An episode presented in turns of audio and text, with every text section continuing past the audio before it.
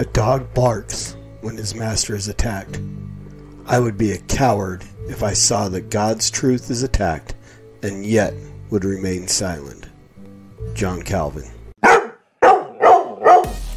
Get in a long tube with a bunch of demons. really believe that human beings are demons. No, I do not. And don't you ever say I did. This is my Bible. I am what it says I am. know, it- there's probably a, a balance between. I believe you have to know Christ, but God is in hell. He is. And someone knows this for sure.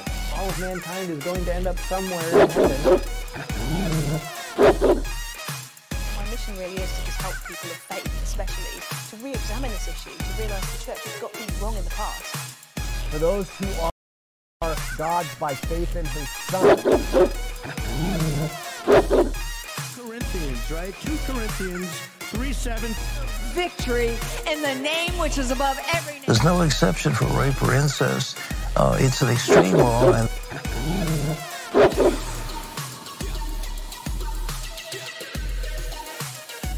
right now. Bones, ligaments, tendons, in Jesus' name. Get out here right now.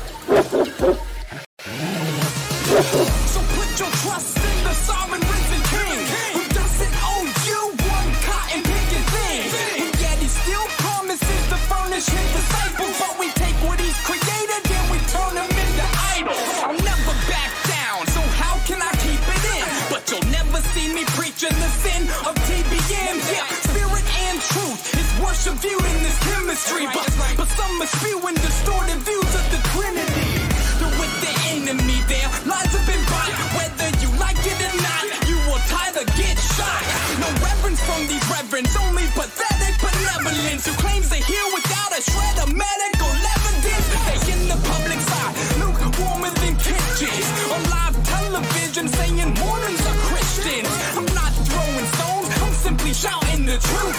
So if you never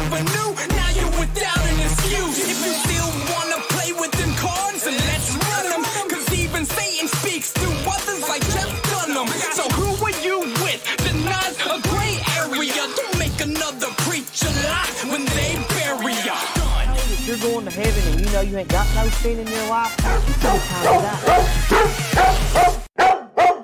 Hey everybody, welcome back to the Master's Dog, episode 67. I'm your host, the Evangelical Norm. So, we got a couple of Master's Dogs in this week. Actually, we got episode 66, which uh, apparently was like a delayed episode of Saints Unscripted Faith and Beliefs. Um, then we did False Teacher of the Week, uh, just come out a few hours ago. And now I'm doing episode 67 on a second Faith and Beliefs video that was released last week. Just again, trying to play catch up to where this week coming up when, uh, excuse me, as I scoot up and, and look like I'm having a seizure in my chair. um, uh, so this week when Saints Unscripted releases their next Faith and Beliefs video, we'll be on time, on track to respond to it, and so on. And then, of course, if somebody decides out there in the false teacher world of Christianity to say something ridiculous, I will probably talk about it. Actually, I think I'm going to do a video. A couple other guys have, I think, uh, James White has responded to this. Uh, excuse me, Francis Chan video that's that's rolling around right now. Um, Chris Roseborough did uh, a response to that. Um, and so I, I think I might look at that a little bit and, and throw Jackie Chan on the uh, the false teacher bus here as well. And so we may do a master's dog based on that one. Um, couple other things that are, are floating around. Still want to get back to responding to the Todd White thing. Um, kind of thinking I may wait until that comes up in the false teacher of the week, which is like three or four episodes down the road. Uh, we're going to deal with Todd White. So a lot of stuff in the pipeline coming up uh, for the Master's Dog. Um, stay tuned. Uh, it should be very exciting. But today we are going to listen to David Snell uh, of Saints Unscripted, formerly Three Mormons, Faith and Beliefs. Um, he has a question about temples, um, and so he's gonna gonna throw that out there. And I listened to this or watched this this video earlier, um, kind of jumbled it out, and the premise, and here again, this is this is something I- I'm I'm amazed that Mormons do. Well, I shouldn't be amazed that Mormons do this, but they have a guy named Bob Millet. I think that's his name, and he is like a the a Mormon apologist kind of guy. But he has a famous video out there where he's essentially saying when somebody asks you a question, um, don't answer the question they they asked. Answer the question that they should have asked. Um, essentially, kind of moving away. But and I'm actually going to do this with this this video because he presents this in a way that well the the question that you ask really isn't the thing that is the problem. It is i mean there's a there's a level of a problem. We'll talk about it. Um, but it's the, the the question that wasn't asked that truly is the the issue that needs to be dealt with. So with that i won't keep you in suspense anymore. We will let david get in here and do what david do and then we will respond. So here's david Snell Hey guys, if you're familiar with the Church of Jesus Christ of Latter day Saints, you know that we've got hundreds of special buildings called temples throughout the world. Now, for some people, there's been this long standing idea that anciently God only ever allowed one temple to be built, the Temple at Jerusalem. It's for this reason that some people also have questions about temples built in the New World, as described in the Book of Mormon, like Nephi's temple. If there can only be one, why are multiple built in the Book of Mormon and in modern times? Let's see what we can find out.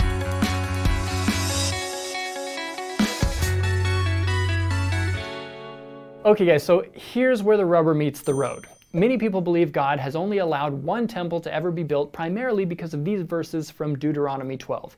Take heed to thyself that thou offer not thy burnt offerings in every place that thou seest, but in the place which the Lord shall choose in one of thy tribes, there thou shalt offer thy burnt offerings, and there thou shalt do all that I command thee. Now, there are. Okay, so really that that's not the verse that that is dealing with it. Really because when deuteronomy was written there was no temple.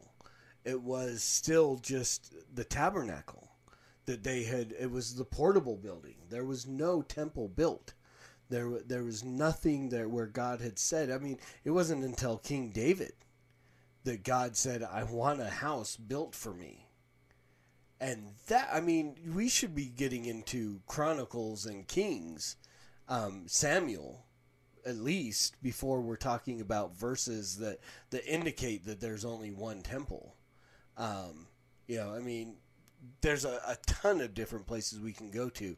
Deuteronomy would never be the place that I would go to to defend the existence of one temple as opposed to multiple temples.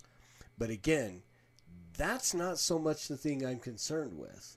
Uh, I mean, we could deal with that, but there's there's far deeper issues with with Mormonism and temples that it needs to be dealt with beyond the fact that they have hundreds of them two kings from the ancient kingdom of Judah that tried to reform and centralize temple worship in the Jerusalem temple. King Hezekiah, who ruled from about 715 to 686 BC, and King Josiah, who ruled from 640 to 609 BC. There's quite a bit of controversy surrounding those reforms, and there's disagreement on why or even if those reforms happened.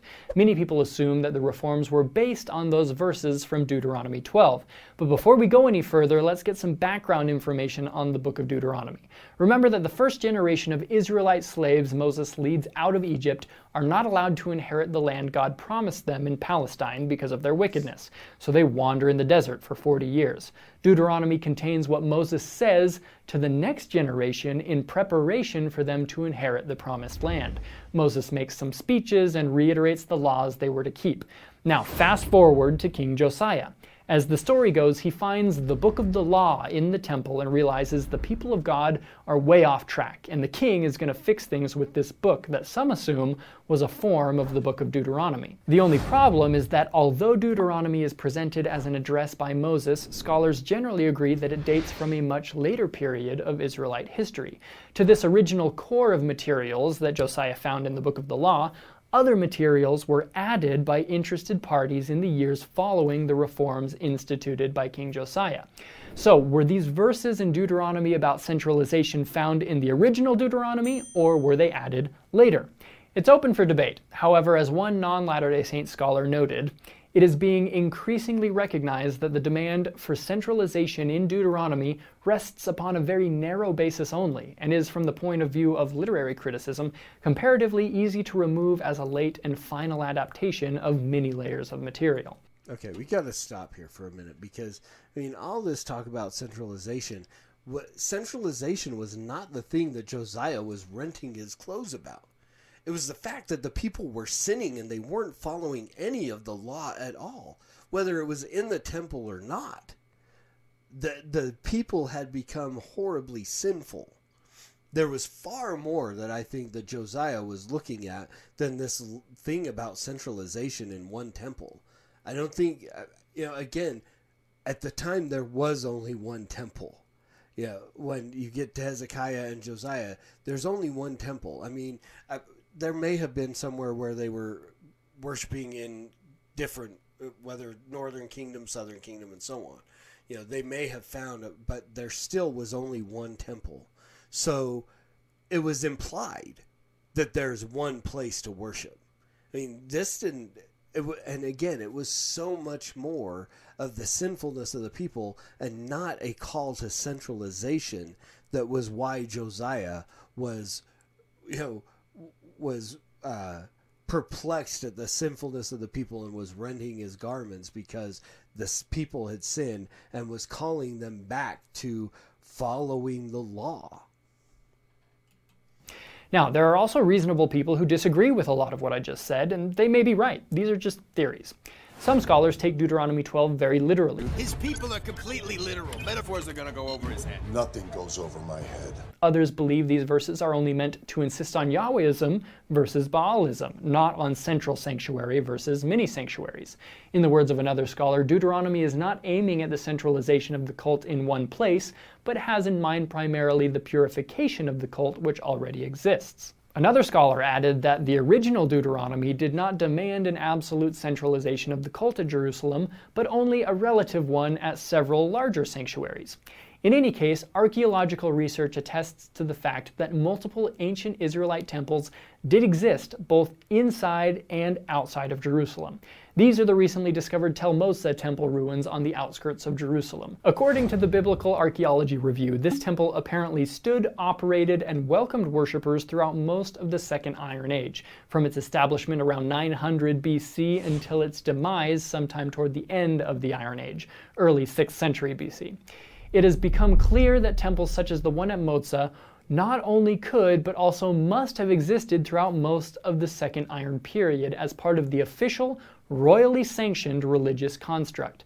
Indeed, the Temple at Moza is not an anomaly at all, rather, it is the exception that proves the rule. Simply put, despite the biblical narratives describing Hezekiah's and Josiah's reforms, there were sanctioned temples in Judah in addition to the official temple in Jerusalem.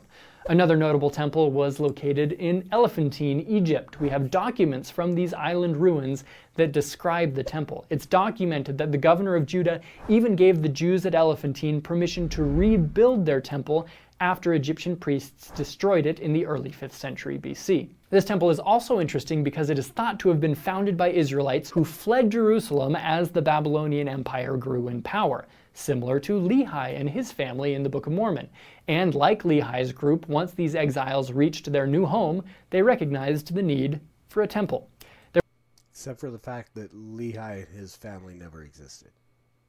There was also a temple in Heliopolis, Egypt. Archaeologists have also discovered temples at Megiddo, Arad, Lachish, and Beersheba. More examples could be given, but you get the idea. The building of multiple temples was an accepted practice for a very long time. Check out the links in the description for more info on this topic, and have a great day. All right, so great, David. You've you've given yourself uh, an excuse to have multiple temples. Okay again, I'm I'm not so concerned with that as I am with the question of what are you doing in these temples? Because here's the reality. There is absolutely no biblical or Book of Mormonical there there's a term for you. Um, not that that matters, but of any kind of endowments, marriages, baptisms for the dead these things that happen in your LDS temples. What happened in the, the temple at Jerusalem? What was going on in any of these other temples? It was sacrifice. It was sacrifice. The priests were doing their priestly duty by doing sacrifices on behalf of the people for the covering of their sin. Fast forward to 30 ish AD when Jesus paid the penalty for man's sin. When he was bruised for our iniquities, he was crushed for our transgressions. The punishment that brought us peace was upon him. Jesus became the, the, the sacrifice once for all, negating the need for a temple, period. So I don't have a concern that you have many temples. I have a concern that you have any temples. Because Jesus made it clear you are the temple of the Holy Spirit. When he paid the penalty, he became the final sacrifice once for all, so that then we now become those temples. When we are saved and the Holy Spirit comes and dwells within us, we become those temples. We become the temple of the Holy Spirit because there's no longer a need for sacrifice. He did it. It is finished. Now, granted, you don't aren't doing sacrifices. I'm not trying to start that rumor, but you're doing things in these temples that were never done in a temple, that are not prescribed in any of the temple ceremonies or instructions that God gave, Old Testament or New, and they do not fall in line with anything that is is is temple ish, for for lack of a better term. Jesus ended the need for a temple. He fulfilled the law. He fulfilled all sacrifice within himself upon his own body tetelestai. It is finished. Jesus paid the penalty so that if we will repent and put our trust in him, we are saved. We no longer need sacrifices. That's what the temples were for. The Holy of Holies, all those things, we are now that Holy of Holies where the Spirit of God dwells. We don't need a high priest anymore. We don't need a mediator because we have him in Christ Jesus. We, none of this is necessary. Temple work is no longer needed because Jesus finalized it. That's the issue. It's not the amount of temples that you have, it's the fact that you have one at all. And that you're doing things in there that were never intended to be done in a temple, ever, in anything biblical. So that's the issue. That's what we're dealing with. And I hope if you're watching this, my Mormon friend, you can see that. That you can understand the gospel of Jesus Christ is that He did all the work on your behalf. And if you will repent and put your trust in Him, you can now rest in Him. You can be the temple and not need to go to a temple. You don't need to to add works to what Jesus did to, to achieve any kind of exaltation. Jesus did it once for all. His work made it good, and His work saves you. And you don't need it. So, my Mormon friend, I beg you to get out. Get out of this works based false religion that offers nothing more than more and more and more burden. And turn to the Jesus of the Bible who says, Come to me, all you, all you who are heavy laden, I will give you rest. I have paid the penalty for your sin if you will repent and trust in me. Come to that Jesus. And my Christian friend, as always, preach the gospel at all times. Use words, they're necessary. And until next time, Soli Deo Gloria.